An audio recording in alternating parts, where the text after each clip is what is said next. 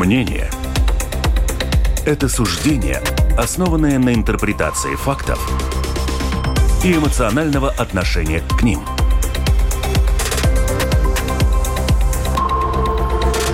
Открытый разговор с Ольгой Князевой на Латвийском радио 4.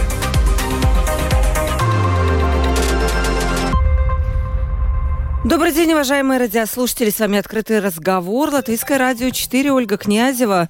Сегодня у нас тема полезная, я бы так сказала, да? И мы будем говорить про электричество, про том, э, о том, что же происходило в пятницу 5 января, когда цена на электроэнергию в некоторые промежутки времени просто превысила 1 евро, взорвалась вверх за киловатт-час, естественно, без налога на добавленную стоимость. И все были, пребывали в некотором шоке.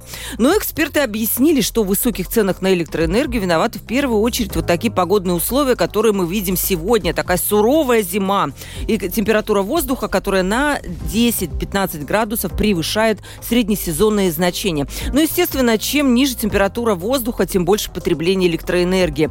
И в то же время в скандинавских странах эм, электричество все-таки широко используется для обогрева домов. У нас в Латвии такого нет. И некоторые города в Латвии из-за того, что было вот такое высокое электричество, они подключали уличные уличное освещение в эти часы, когда были пиковые значения. Например, в Венспилсе такое было, так как платить по таким тарифам было очень накладно. И вот сегодня мы разберемся, почему же Латвия, которая в эти дни столкну... Э, производила вообще-то электричество больше, чем тратила, тоже столкнулась с этой проблемой высоких цен, можем сказать так, солидарно столкнулась. И можно ли вообще в будущем такие скачки предотвратить? Итак, у нас в студии прекрасная Скайдрита Абрама. Здравствуйте в очередной раз. Скайдрита у нас была активным гостем в прошлом году, и в этом году вот мы начинаем тоже глава Народохозяйственной комиссии Сейма и экс-глава э, комиссии э, Совета по, э, по конкуренции. Уже бывшая, Бывшая, да, да, да экс-глава, да. Здравствуйте, Скайдрита. Здравствуйте, да. И у нас на телефоне Ивар Зариш, исполнительный директор Латвийской ассоциации электроэнергетиков и энергостроителей. Здравствуйте, Ивар. Добрый день всем. Да. И у нас также Гунарс Валдманис, директор департамента по рынку энергетики Министерства климата и энергетики. Здравствуйте, господин Валдманис. Э, добрый день. Добрый день. Итак, э, господин Валдманис, наверное, к вам, как представителю министерства, такой вопрос. Я вот понимаю, зима в разгаре. Нам объяснили это все, вот эти скачки тем, что очень холодная зима, никто не ожидал. То есть получается, что такие же скачки могут быть еще. Это не единичный случай. То есть не форс-мажор, а вполне себе зимнее такое явление. Ну, я все-таки бы оценил эту ситуацию как э, в некотором, э, некотором мере э, форс-мажор, так как э, это время в пятницу действительно со, с э, Финляндией совпало несколько таких факторов, которые повлияли на высокие цены и рост потребления, и к тому же и к э, некоторому э, сравнительно небольшому э, недостатку мощностей. Ну, это совпало несколько факторов. Во-первых, то, что действительно э, мороз э, в этих э, э, северных регионах э, Скандинавии и Финляндии, он э, превысил, ну, то есть уменьшился, да, ниже всех прогнозов до э, минус э, 40, по-моему, 40 было, да. градусов.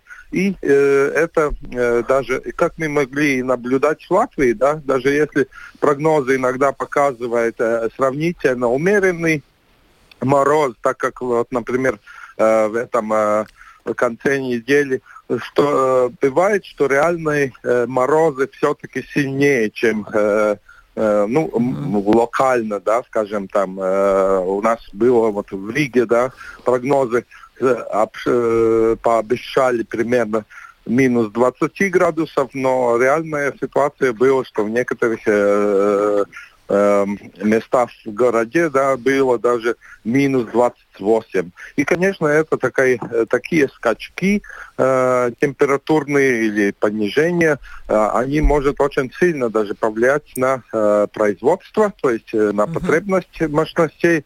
И в Финляндии, что еще э, повлияло это э, то, что некоторые сравнительно небольшие, но все-таки э, в, таком, э, в такой ситуации очень нужные мощности. Все-таки э, почувствовали некоторые э, технические затрудности, э, трудности, и э, их надо было ну, э, в то время э, э, ремонтировать. И э, уже после, в следующий день э, всем про, ну, производителям уже э, удалось э, удачно все привести в порядок и э, потом уже конечно, эти цены э, э, стабилизировались. Но я хочу от, уточнить э, и э, побеспокоить э, большинство э, потребителей, что все-таки и в Латвии, но и также в других э, странах региона все-таки большинство потребителей этот скачок э, не почувствует, именно потому что у нас э, все-таки большинство потребителей э, пользуется э, фиксированным тарифом. Э, да, а вот да, можно у вас уточнить, то, что касается частных потребителей, да, а что касается корпоративного сектора, насколько у вас есть какие-то цифры, насколько там ситуация все-таки больше привязана к биржевым тарифам? Э, там, конечно, э, э, общий, общая цифра таких потребителей, которые покупают за рыночную цену сравнительно больше, но там есть и некоторые другие возможные формы сотрудничества. Например, бывает несколько таких ну, производителей, потребителей, у которых даже две Э, ну, две э, заку- контракты, например, один за э, фиксированную цену и какой-то доп- дополнительный ну, объем есть, за рыночную цену. То есть они так, так подстраховываются, э... да? Да, вот сказать, да. хотела бы добавить. Да, добавьте, сказать, да. потом Ира. Вы спросили, что корпоративные клиенты, да? Ну, это очень интересный пример был в пятницу. Я была в Салацгрейве, где у нас mm-hmm. небольшой домик, и там мы пользуемся фиксированным, фиксированной ценой. В Риге у нас в квартире э, биржевая цена, да? И вот интересно было в большом э, топ-магазине в пятницу булочки днем не выпекались, потому что ну, рабочие сказали, мы выпекали э, ночью на пятницу, потому что все знали, все готовились, что будет высокий тариф, и об этом уже Сабирского покалпым регулятор предупредил. Я думаю, что э, ну, многие э, корпоративные клиенты, конечно, не те, которые там должны остановить линии и так далее, но могли к этому уже готовиться и как-то э, свои, э, э экономить свои ресурсы. Я хочу сказать, что это не панацея быть только на фиксированном тарифе. У меня оба, как я сказала. Угу. Я все время смотрю, сравниваю. И? Какой да, вывод? Вывод у вас? У меня вывод, что, наверное, если такой в целом в, в, в год годовой да, оборот, mm-hmm. я выигрываю на биржевом, потому что у меня фиксированный NFIT это на э, два года где-то около 17 евроцентов за киловатт-стунду. Да. Э, и я тогда смотрю, что в Риге квартире э, происходит, где не фиксированный mm-hmm. биржевый, и там иногда 11, там 7, и там эта цена очень э, поднимается и очень низко спадывает. Я думаю, за год, в принципе, э, я лично лично больше все-таки считаю, биржевые это лучше. И еще плюс да. у вас такое хобби, наверное, да. следить за да, тарифами. Но я хочу сказать, что мы все уже, наверное, на этом учимся, и тоже я хочу всем вот слушателям, как потребителям сказать, ну, наконец мы начинаем понимать, что значит биржа, Нордпол биржа, как происходят процессы, покупаешь, продаешь, как цены, да, повышаются mm-hmm. и так далее. И при том мы уже можем, как сказать, э, ну, менеджировать свой кошелек, как мы будем тратить, потому что в пятницу было предупреждение, не надо включать все свои там, с, не надо, например, э, стирать с белье или так далее, чтобы не было высокое потребление. Мы уже можем сами думать, э, на чем мы же можем сэкономировать, сэконом, сэкономировать. И, да, да. Конечно, да. не сидеть в тем, темноте и холоде, ни в коем случае не, не хочу на это призывать, но мы можем от чего-то уже отказаться, и это на другой день, когда уже будет нормальный тариф, тогда это сделать, хотя Вы знаете, белье... интересно, вот вы сказали, мы понимаем, как работает работает э, биржа Nordpool. У меня два вопроса уже пришло, хотя я не успела назвать телефон прямого эфира 28040424. Да, это, это телефон нашего WhatsApp, туда надо писать. И lr4.lv кнопка «Написать в студию» как раз о том, как работает биржа Nordpool. И самый простой вопрос, который пришел, я попрошу, наверное, Ивара ответить. А зачем, пишет наш слушатель, «Э, нам нужна эта биржа? Э, почему так растут цены? Ведь это ненормально, пишет наш слушатель. И вот тогда, наверное, Ивар, к вам вопрос, э, почему действительно вот слушатели не понимают, зачем нужна эта биржа? Мы не всегда там были, мы туда вступили какое-то время назад. Туда, я напомню, входят страны Балтии, северные страны. Что влияет, спрашивает другой слушатель, на стоимость энергии на бирже. Климат, понятно, э, цены на ископаемые, что еще? Но тут я хотела бы добавить, что еще, наверное, доступность производственных мощностей и эм, работа промежуточных соединений, которые у нас хорошие с, Латв... Э, с Литвой и с Эстонией, а со Скандинавией уже под вопросом. Но это мое такое, э, ну, такой я, ну, чайник, да, можем сказать, в энергетике. Поэтому давайте Ива расспросим вот от, в ответ на эти два вопроса. Да, но тут на самом деле несколько факторов, почему нам стоит э, находиться вот в этой бирже. Один, который уже э, так широко озвучен, и все знают, это то, что э, электричество мы не только э, экспортируем, но и импортируем. У нас иногда бывает так, что мы не можем покрыть все свои потребности электричества. И тогда мы должны от кого-то покупать. И тогда стоит вопрос, а по какой цене покупать? И как мы обеспечим то, что в тот момент, когда вот нас вдруг э, электричества не будет, что мы сможем его купить. Потому что электричество такой товар, его не можешь так держать за пазухой, и когда надо, там взял, как березовый веник летом приготовил, и зимой паришь, когда хочешь, там весь год, да. Ну вот, и поэтому нужен какой-то механизм. И вот, э, к сожалению или к счастью, ничего лучше биржи пока что не придумано. А, потому что смысл биржи каков? Что мы собираем, это как вот, э, как вот на рынке, поле, рыночное поле, много торговцев, собираем всех, которые могут предложить свой товар, и можем выбирать для себя наивыгодное предложение. Вот так создана биржа.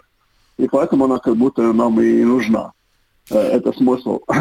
Еще другой такой важный, важный нюанс, э, что чтобы система электро электроэнергии была намного, э, как можно стабильнее, ей надо быть определенного масштаба. То есть маленькая система очень трудно удержаться, быть стабильной и обеспечить нас вот, э, нужным количеством энергии на нужное, нужное качество. И поэтому очень важно, чтобы мы были соединены в более широкую систему, которая может вот все эти волнения внутри себя сбалансировать и у нас все время было бы э, порядок, скажем так, с, с электричеством. И поэтому вот э, нужен какой-то механизм, как эта большая система может действовать и взаимодействовать между собой.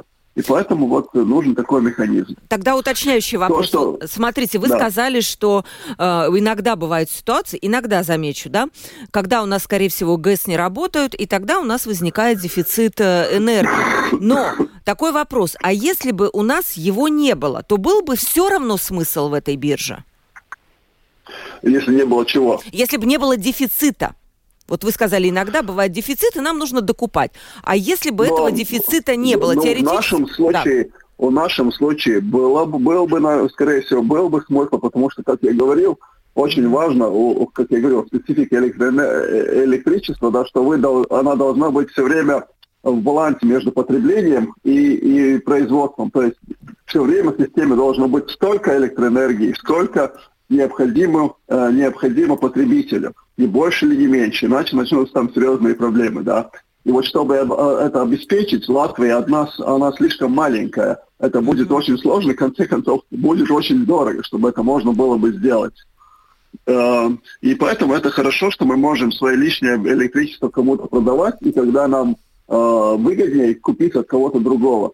Другое дело, что действительно там, как как я считаю, есть и субъективные факторы, которые влияют на цену, то же самое, как э, ну, я вижу, что вот этот механизм Нордпула, э, там нужны изменения, которые бы более защищали потребителя, потому что, ну, скажем, вот как, как вот сейчас было это э, вот то, что сейчас произошло, эти высокие цены, которые мы и экспортировали из, из Финляндии, да, если бы рынок работал, если модель работала по-другому, то эта высокая цена могла бы быть, скажем, только вот в той зоне, где этот большой дефицит, а, а здесь мы могли бы, скажем, перекрыться более низкой ценой. Это все зависит от алгоритма э, этой биржи, как он создан. Я здесь вижу, что этот алгоритм стоило бы подумать поменять. Да, это, наверное, концептуальный вопрос. Сейчас я спрошу у Гунара вот про это, а потом э, Скайдрита дам, э, дам, дам слово. Потому что то, что вы сказали, на мой взгляд, очень-очень важно. Ведь получается так, что Латвия получ... в эти пиковые значения она была как будто донором электричества. Да? У нас не было, у нас было перепроизводство, и мы экспортировали это электричество. И э, поставляли ну, вот на биржу. Но из-за того, что из-за дорогой общей ситуации в Финляндии, сами же жители Латвии как будто пришлось покупать эту же энергию по биржевой цене. Получается, что так.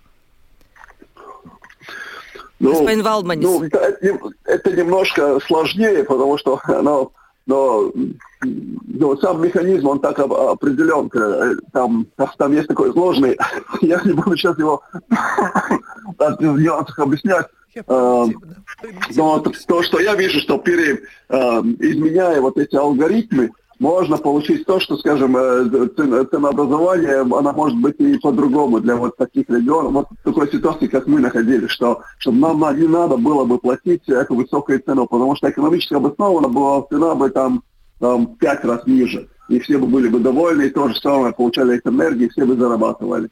Угу. Господин с вашим мнением, вот, потому что это важный вопрос. Получается, что мы э, вот в эти последние, там, скажем, месяц производим энергии даже больше, чем нам нужно. Но выходит, нам приходится из-за ситуации в Скандинавии покупать ее в, там в пять раз дороже. Как будто солидарно угу. за, платя за э, скандинавских жителей. Угу, угу. Да, это действительно очень такой интересный вопрос. А, то, что, конечно, мы должны вспомнить, что есть э, погодные условия и ситуации, когда мы ничего, ничего э, почти что не производим, но все равно получаем, можно сказать, электричество почти что э, даром. Да? Э, ну, э, это э, если мы хотим э, каким-то образом получать благо из низких цен э, ну, в Скандинавии, так э, в каком-то смысле нам и надо э, каким-то образом и ну, солидарно ну, сказать, не только э, взять лакомые ну, да, ну... э, соседнего стола, но и, то, ну, и э, кушать все, что на этом столе есть. Но сама дискуссия об, изме... ну, об изменениях в алгоритме, она действительно э, актуальна и э, в некотором смысле уже началась в 2022 э, году, э, когда уже мы mm-hmm. видели э, самый высокий рекорд. И действительно, Э, некоторые механизмы, так как, например, например повторный аукцион на недостаток или такие похожие механизмы э, действительно обсуждались. И то, что я хочу еще раз под, э, особенно подчеркнуть, э, в Латвии, да, э, в принципе, э, продажа или покупка электричества в бирже в пределах ценового, э, э ценового, ценовой зоны Латвии, да, она не обязательна для, э, и для покупателя и для э, производителя. То есть в территории Латвии, если э, ценовая зона, если эта сделка происходит в территории Латвии, да, э, тогда, конечно, и э, производитель, и э, сам, э, сам потребитель, они вполне имеют право заключать прямой договор э, с фиксированной ценой. Но, к сожалению, это такая форма сотрудничества в Латвии довольно э, до сих пор не очень-то популярна. Э, и смотря на покупателей, э, что э, до сих пор большинство из них все-таки предпочли э, заключать э, то есть договор которые привязаны к бирже и, э, ну, и, и таким образом. Я Но понимаю, то, что, э, еще сейчас... вопрос, Гуннар, э, все-таки нашим производителям энергии тоже выгоднее биржевые тарифы, ведь вот эти пиковые значения наверняка помогли нашим компаниям заработать больше, так? Да, это безусловно. Э, действительно, производители в это время, такую погоду, если они э, приготовились уже к производству, действительно зарабатывают. Ну, а, конечно, двухсторонняя э, сделка, она, конечно, должна быть честной э, к обоим сторонам. То есть, ну, и потребитель, конечно, хочет э, некоторую стабильность, но это должно быть и не убыточно и производителю. Ну, э, это можно сказать какое-то э, немножко, ну, такое э, решение, можно сказать, э, личное уже э, потребителя и э, соответствующего э, производителя, э, где договориться и какой риск э, каждый из них э, готов взять на себя, заключая такой прямой договор. Но то, что я прогнозирую, что действительно в следующие года популярность таких договоров, прямых договоров mm. действительно возрастает, будет возрастать.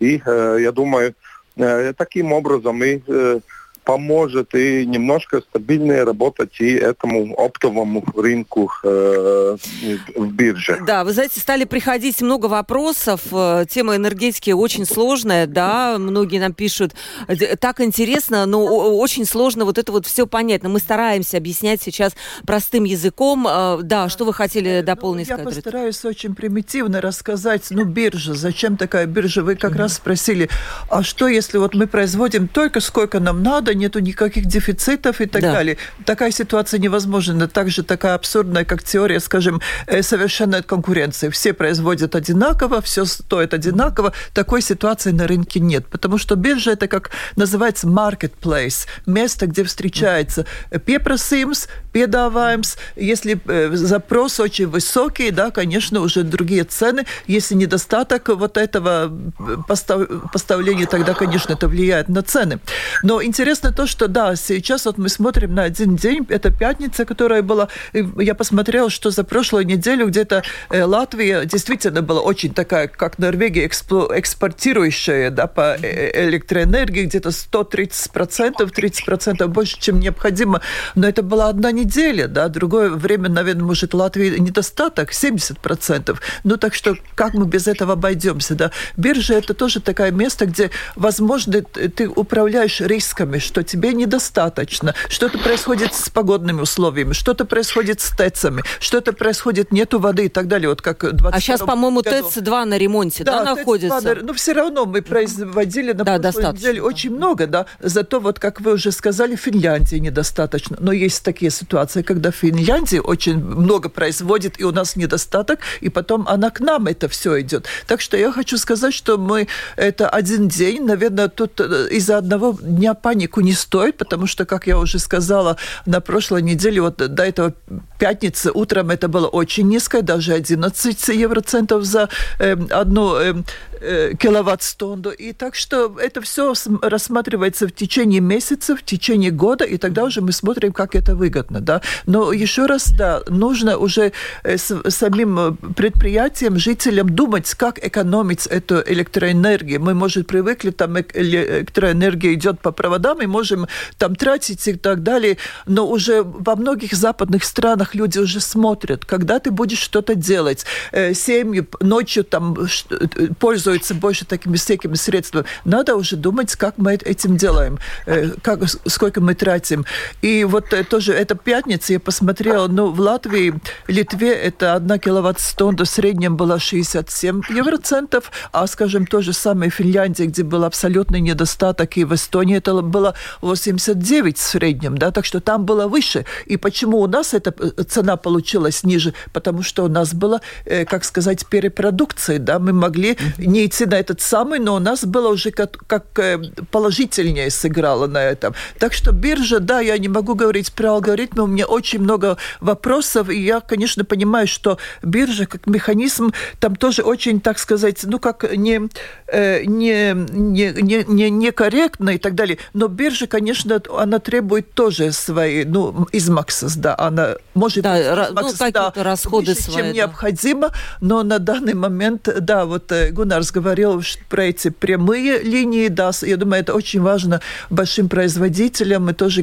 встречаемся э, с производителями, которые, ну, действительно очень много тратят эту электроэнергию, у которых огромные печи, где там температура 1500 градусов, и там нужно абсолютно много. Но есть, наверное, какие-то проблемы. Я тогда думаю, что кем может разбираться. Есть ли какие-то э, ierobežojumi, да, вот эти прямые линии сделать, да, потому что для меня этот вопрос пока не ясен, но я слышу от э, предприятий, что действительно это может быть какая-то проблема в, э, в рынке, чтобы не покупать вот через биржу, а вот эти прямые делать, да. Это вопрос э, очень важный для предприятий, которые что-то производят. А, да, а это если этот вопрос очень важный, попрошу вот экспертов ответить, Ивар, это возможно будет решить в какое-то ближайшее время? Вы видите, что это удастся сделать? И дальше у меня будет еще один вопрос к вам.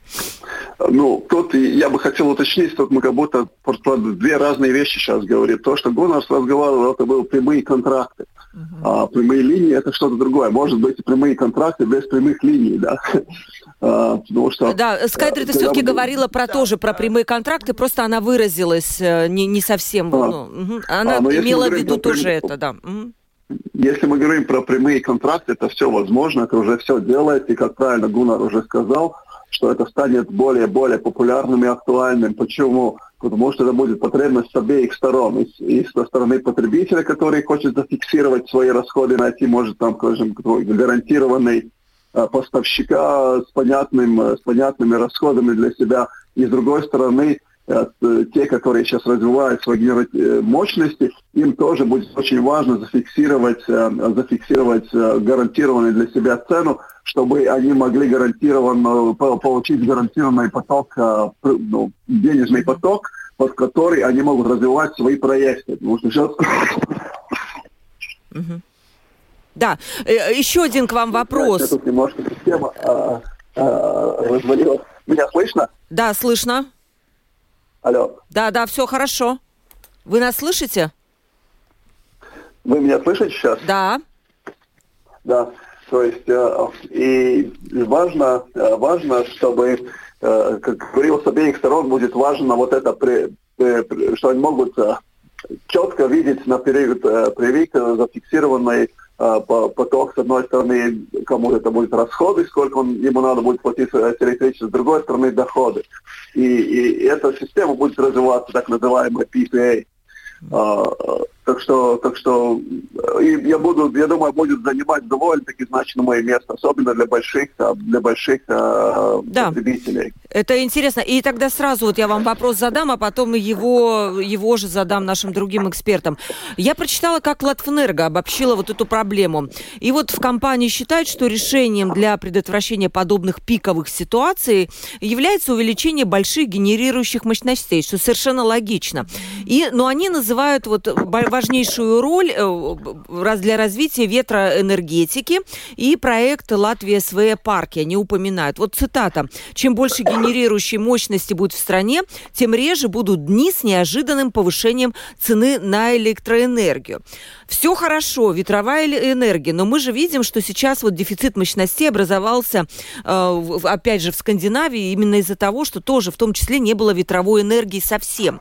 Можно ли ветровую энергию считать в этом плане надежной, как это уверяет Латвэнерго, или все-таки базовые мощности нас спасут? А базовые мощности, по сути, для нас это пока ТЭЦ-1 и ТЭЦ-2. И вам вопрос. Знаете, даже у, у, у, белого, у белого хлеба есть своя корочка, да, у каждого буханки есть своя корочка. И вот если мы говорим про разные виды про производитель, производительных мощностей, у, у него каждого есть какие-то свои плюсы, свои минусы. Плюс у, у ветряной энергии есть такое, что она нам как будто за даром дуется, и можно ее производить с, низкими uh, running costs, этими uh, ну, текущими расходами, mm-hmm. да, и поэтому бывают такие моменты, да, что мы, у нас в системе электроэнергии э, мы можем купить электроэнергию за очень низкую цену, потому что есть избыток этой ветряной энергии, который, чтобы производить, там очень низкие эти расходы, да. А, но есть минус у ветряной энергии. Она есть тогда, когда дует ветер. Если ветер не дует, то ее нет вообще. И тогда надо чем ее можно замещать. И тогда э, когда нас спасают все ненавистные газовые ТЭЦы, да, которые могут работать когда угодно, но опять большой минус, они работают на газе. И вот то, что правильное решение, это создавать такой сбалансированный портфель генерации. И это то, что, чем сейчас занимается Латвэнерго. Вот э, то, что им не хватает его, их портфеля, у них есть, у них есть э, ТЭЦы, большие хорошие мощности, модерные станции на газе, но у них нету, нет вот этих ветряных станций. Mm-hmm. Так что, смотря, э, смотря с, со, со стратегии, стратегии по э, Латвэнерго, это разумный, правильный ход сейчас развивать, чтобы их портфель тоже была ветряная электроэнергия. Mm-hmm. Да, по э, понятно. То есть э, ветровая энергия, можно сказать, что она хоро хороший, ну, она хор может хорошо сбалансировать энергопортфель. Вот крупного... Нет, она как раз не балансирует, она дает дополнительный этот бонус э, того, что Алло, меня слышно? Да. Э, она как раз дает этот дополнительный бонус э, вот, волатильности цены в ниж, нижнюю сторону. Но да. опять, если, как я говорил, в системе могут быть проблемы, если ее не будет, и система будет сделана так, что она рассчитывала на определенный объем ветряной энергии, то это как раз наоборот цену может загнать вверх. И поэтому здесь очень важно то, что я много раз уже говорил, такой стратегический подход. Э, а у меня того, будет... Как должна выглядеть наша система, чтобы в ней было достаточно много мощностей, чтобы вот э, мы таких просака не, попа- не попадали. Ивар, у меня будет по этому поводу вопрос, потому что план энергетической политики, он готовится, и сегодня, по-моему, где-то в комиссиях он будет рассматриваться. Ну вот еще, кстати, интересный вопрос э, пришел. А почему у нас не развиваются аккумулирующие технологии, по сути, они бы решили какую-то проблему вот этого накопления энергии. Ну вот адресуем Гуннеру этот вопрос от слушателя. Угу. Ну да, э, ну э, все мощности развиваются, когда у них есть э, соответствующий экономический смысл, то есть э, экономическое оправдание. И в этот момент, э, ну можно сказать, новое э, развитие таких аккумулирующих э, э, мощностей, она все-таки э, довольно еще рискованной, то есть эти инвестиции, ну, скажем, с таким довольно большим э, фактором риска. Но э, нельзя сказать, что вообще ничего не развивается, потому что, э, ну, можно, э, хочу э, э, подчеркнуть, что э, электрический рынок, э, рынок электричества действительно очень тесно связан с тепловым рынком. И, например, в тепловом рынке такие э, мощности, да, которые э, помогают э, сохранять, то есть и, и скопить некоторую энергию, уже развивается. И, скажем, в Рижском ТЭЦ-2 э, действительно есть такая э, а, аккумуляторная емкость э, тепловой энергии, которая уже помогает и работать более экономно, станции, ну, действительно, чисто из э, экономических, да, э, э, аспектов, да, э, она уже помогает некоторые, и, например, избыток тепла уже сохранить и потом воспользоваться им, э, чтобы э, улучшить общую экономическую ну, эффективность mm-hmm. станции. Но я думаю, что при таких э, ну, э, ценах, как мы наблюдаем за последние годы, особенно когда уже приходит больше э, возобновляемой энергии, ветровой и солнцевой энергии, мы действительно увидим и дополнительный стимул для развития мощностей по, по аккумуляции. И я думаю, что это будет вопрос ну, следующих годов, будет ли такая Э, скажем, если рынок э, сможет э, другими способами уменьшить эти колебания цен в новых обстоятельствах каким-то другим способом, тогда ну, не будет такого основания развивать такие мощности. Но если, если колебания цен останутся довольно такими резкими, как они сейчас, тогда мы э, увидим уже, что действительно будет большой интерес инвесторов Э, развивать и такие мощности. И это в каком-то смысле действительно решит э, ну, в небольшом смысле, то есть э, не в слишком большом промежутке времени, но все-таки э, поможет действительно решить эти проблемы. То есть сохранять энергию для таких периодов, тогда цен возрастает очень резко. Да. Скажите вам тогда вопрос, знаете, вот э, я буквально пять штук пришло таких мнений коротких. Одна пишет, ну нет у меня времени следить за тем, как э, биржевые тарифы меняются. Раньше было все просто. Один поставщик, у него покупаешь, все прекрасно. Еще один человек пишет, энергетика это стратегический продукт. Мне кажется, что он должен быть в руках государства, и тогда никакие спекуляции невозможны. И еще пишет еще один слушатель. За 7-8 лет счет на 100-200 э, киловатт для потребителя вырос, вырос в три раза. Появление торговца, считает наш слушатель, не привело к конкуренции снижению цен. Это все привело к суперприбыли Латвэнерго и прибыли торговцев электроэнергии.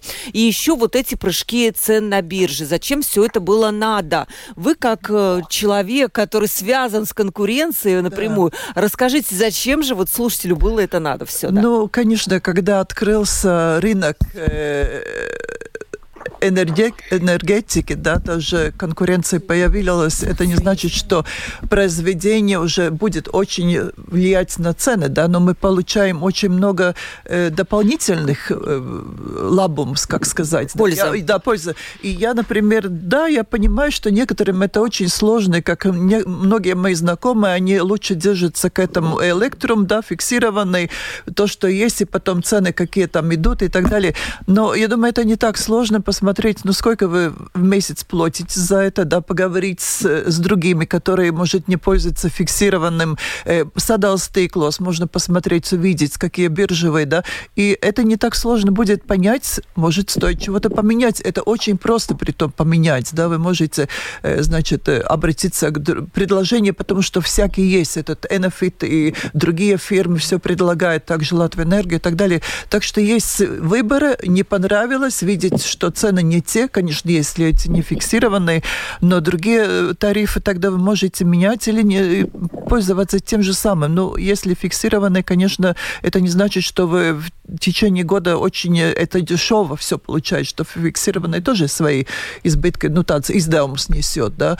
Так что я не думаю, что такая ситуация, да, у нас, конечно, вот говорит, что лучше остава, пусть остается э, в руках государств, но надо сказать, да, Латвэнерго это самое большое предприятие, valsts kapitāla sabiedrība, которая тоже сейчас Латвия с межем развивает этот ветреный парк. Да, я, я как человек, который из конкурентной среды, я смотрю, что происходит с частными игроками этого рынка. Они недовольны, да. я помню. Ну, да, они очень много возмущаются. Будет, не будет ли какая-то дискриминация да. и так далее? Это очень сложный вопрос, если большой э, valsts капитал sabiedrība входит в рынок, где уже действуют э, маленькие и средние игроки. Да?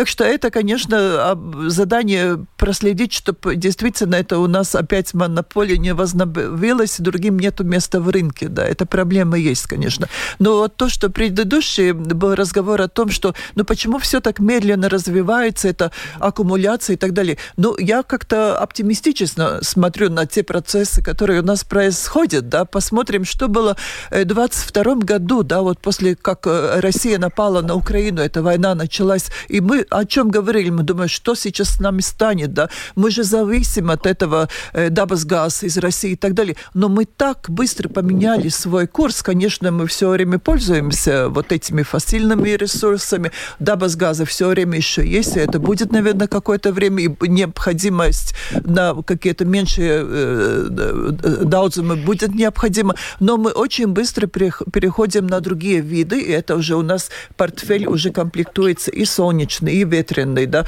и мы видим, у нас много вот этих э, других средств.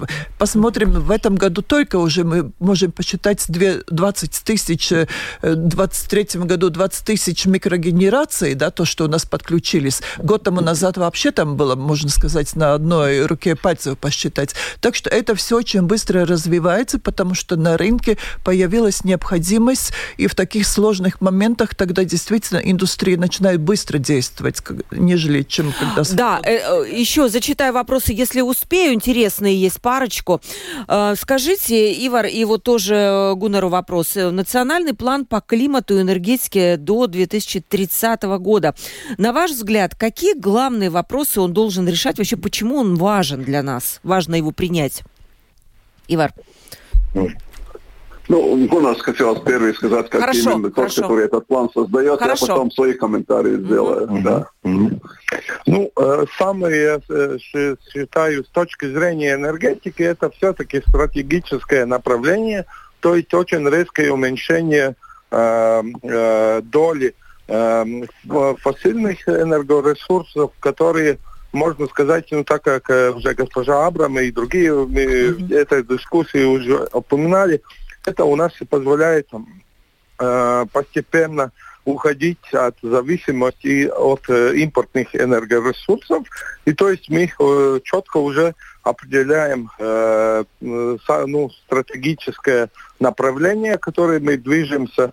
Э, это то, что больше возобновляемой энергии, больше новых технологий и э, технологий, которые, ну, можно сказать, сравнительно постарше и которые больше наносят вреда э, окружающей среде, от тех мы отказываемся. А вопрос о том, как, э, как уже действительно, которые э, из технологий становятся ну, передовыми в этом развитии, это уже более, ну, э, можно сказать, вопрос коммерсантов. Конечно, э, с другой стороны, всегда можно и, э, я думаю, и это полезно полностью, э, э, уже дискутировать э, именно э, о каких-то э, исключительно, скажем, э, важных э, направлений. Например, э, что уже Латвия Энерго подчеркнула, что ветровая энергетика является одним из них. Я полагаю, что в другие э, следующие года, конечно, похожие дискуссии будет насчет э, других э, энергоресурсов, например, ядерной э, э, Атомная энергия, да. Но но, Вопрос как раз к вам пришел, да. Планируется ли развивать атомную и водородную энергетику? Спрашивает наш слушатель тоже, ну. если вот про атомную вы уже сказали. Я хочу про атомную ну, сказать, что мы ждем, когда Министерство экономики, потому что это было в планах до конца 23 года какое-то исследование будет. По атомной энергетике. Да, да, мы узнаем, какие есть ли возможность в Латвии это или нет. Может, э, Гуннар знает лучше, на какой стадии вот это исследование, но мы mm-hmm. все ждем, какие будут... Э, Нету пока его, да, Гуннар, исследования по атомной энергетике? Ну, э, сейчас это это, э, этот репорт находится ну, в самом-самом э, окончательном стадии согласования в министерстве. И я надеюсь, что э, даже в ближайшие недели мы уже сможем его предоставить и парламенту для обсуждения и, и также и более, более более широко, ну, э, более... Э, ну да, широкой общественности, да. Да, да. да, да. Да, и, э, Ивар, тоже прокомментируйте. Наверняка этот план очень важен, да, для отрасли, и вы эту отрасль представляете. Это, этот план, если мы говорим этот план энергетики и климата, он важен для всего народного хозяйства, для всех отраслей. Он затронет все отрасли. То, как я вижу, что этот план это больше такая стратегия Евросоюза, как развивать эти новые технологии, ну, так называемые новые зеленые технологии. Специфика в этом всем такова, что чтобы эти технологии стали конкурентоспособными, они должны пройти определенный технологический цикл, э, чтобы вот и масштабирование, чтобы потом на них можно было зарабатывать. А для этого нужно создать тогда внутреннее потребление на них, рынок потому что на данный момент такие, как они есть, они, многие из них дорогие, еще не готовы, их надо развивать. И вот то, что делает этот план, он создает как будто этот внутренний рынок э, в Европе для этих технологий. И очень важно, чтобы мы выполняли вот все эти планы, которые мы сейчас берем на себя, там, что мы вот столько-то, столько вот там каких-то там зеленых решений будем внедрять э, в свою экономику, чтобы мы были не только те, которые их внедряют, которые за них платят, но и сами что-то развивают. Иначе этот план для нас станет одной большой Э, то, что мы знали в свое время о ИК аферы, да, что мы будем просто очень дорого платить за чужие технологии, и в конце концов польза от этого у нас будет очень мало, только то, что мы выполнили какие-то климатические планы. И это то, что меня очень настораживает в этом всем. Я, и поэтому вот я наста- все время так настаивал на то, что, ребята, где сначала наша энергетическая стратегия, наше видение, как мы в этом всем вот будем дальше жить и, и успешно конкурировать, чтобы не было так, что мы только будем те, которые платят за это все, а благи от этого все получает кто-то другой.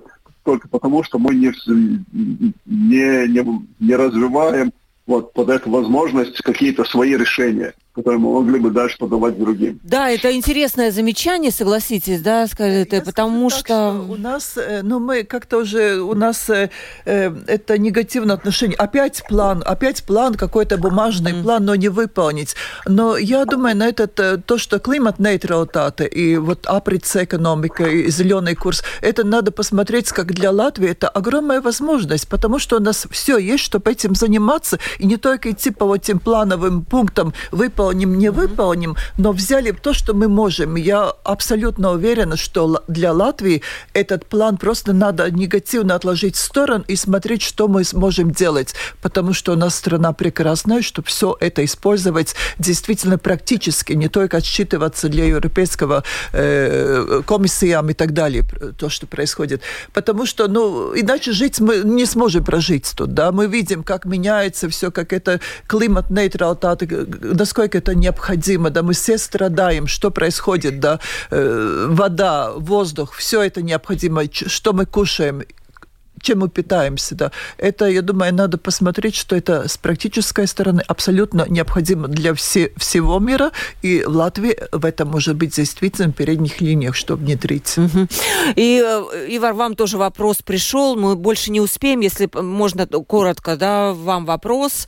Э, наш слушатель возмущается буквально, что на, на разумные страны закрывают атомные электростанции. Не зря же рядом была закрыта Игналина, а мы хотим э, открыть. Мы что, с ума сошли, пишет он. Неужели Чернобыль забылся? Ну вот давайте ответим уже буквально коротко, потому что атомная энергетика сказать, что наоборот, как раз тренд сейчас как раз наоборот. Все разумные страны mm-hmm. думают о развитии атомной энергетики. Это и сделали уже Филе открыли новый реактор, недавно заработал, да, и благодаря этому вот электричество у нас получается намного, иногда намного ниже. И это э, сейчас очень интенсивно с этим работают эстонцы, наши соседи, рядом поляки, уже не просто одно, а несколько хочет строить атомных станций. Атомная энергетика – это будущее. Это будущие технологии, и не надо их сравнивать с Чернобылем. Это что-то совсем другое, mm-hmm. совсем-совсем уже. Да. То есть это настолько сильно изменилось, что ну, это сравнение неуместно. Но это а дорого, деле, да, я так понимаю? Очень высокие стандарты безопасности и эффективности уже. Уже другие цены, уже другие. Я была летом в Висагина, смотрела, вот Игналина, Висагина, это такой же да. э, атомный реактор, как в Чернобыле, да, там все эту историю исследовали. Конечно, открыть было очень дорого, но сейчас эту Игналину и закрывать очень дорого. Но это уже техника прошедшего. Сейчас уже да. другие технологии, Вы... и это уже не те цены, которые когда должно было строить целый год, чтобы целый город, чтобы эту висагину можно было бы обкалпывать. Я думаю, что, знаете, когда будет готов этот план э, энергетический, да, ваш, мои вот уважаемые гости и депутаты из министерства, они наверняка мне его дадут, ведь это не тайна какой-то этот план. Я его почитаю, и по этому плану можно сделать отдельно тоже еще разговор, потому что еще постоянно продолжают приходить вопросы.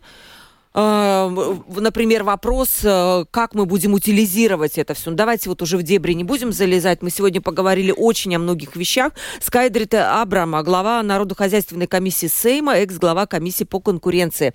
Э, Совета по конкуренции. Да. да. Спасибо вам большое за Спасибо. то, что пришли к нам в студию. Ивар Заринч, исполнительный директор Латвийской ассоциации электроэнергетиков и энергостроителей. Спасибо, Ивар, огромное.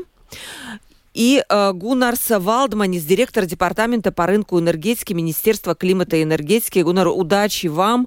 Делайте план, составляйте. Бизнес его ждет, государство его ждет. И будем с вами связываться по энергетическим темам. Спасибо вам огромное. Спасибо. Провела передачу Ольга Князева, продюсер выпуска Валентина Артеменко и оператор прямого эфира Регина Безаня. Завтра в 12.10 подключайтесь, будет снова открытый разговор. Важная тема. Сегодня всем пока.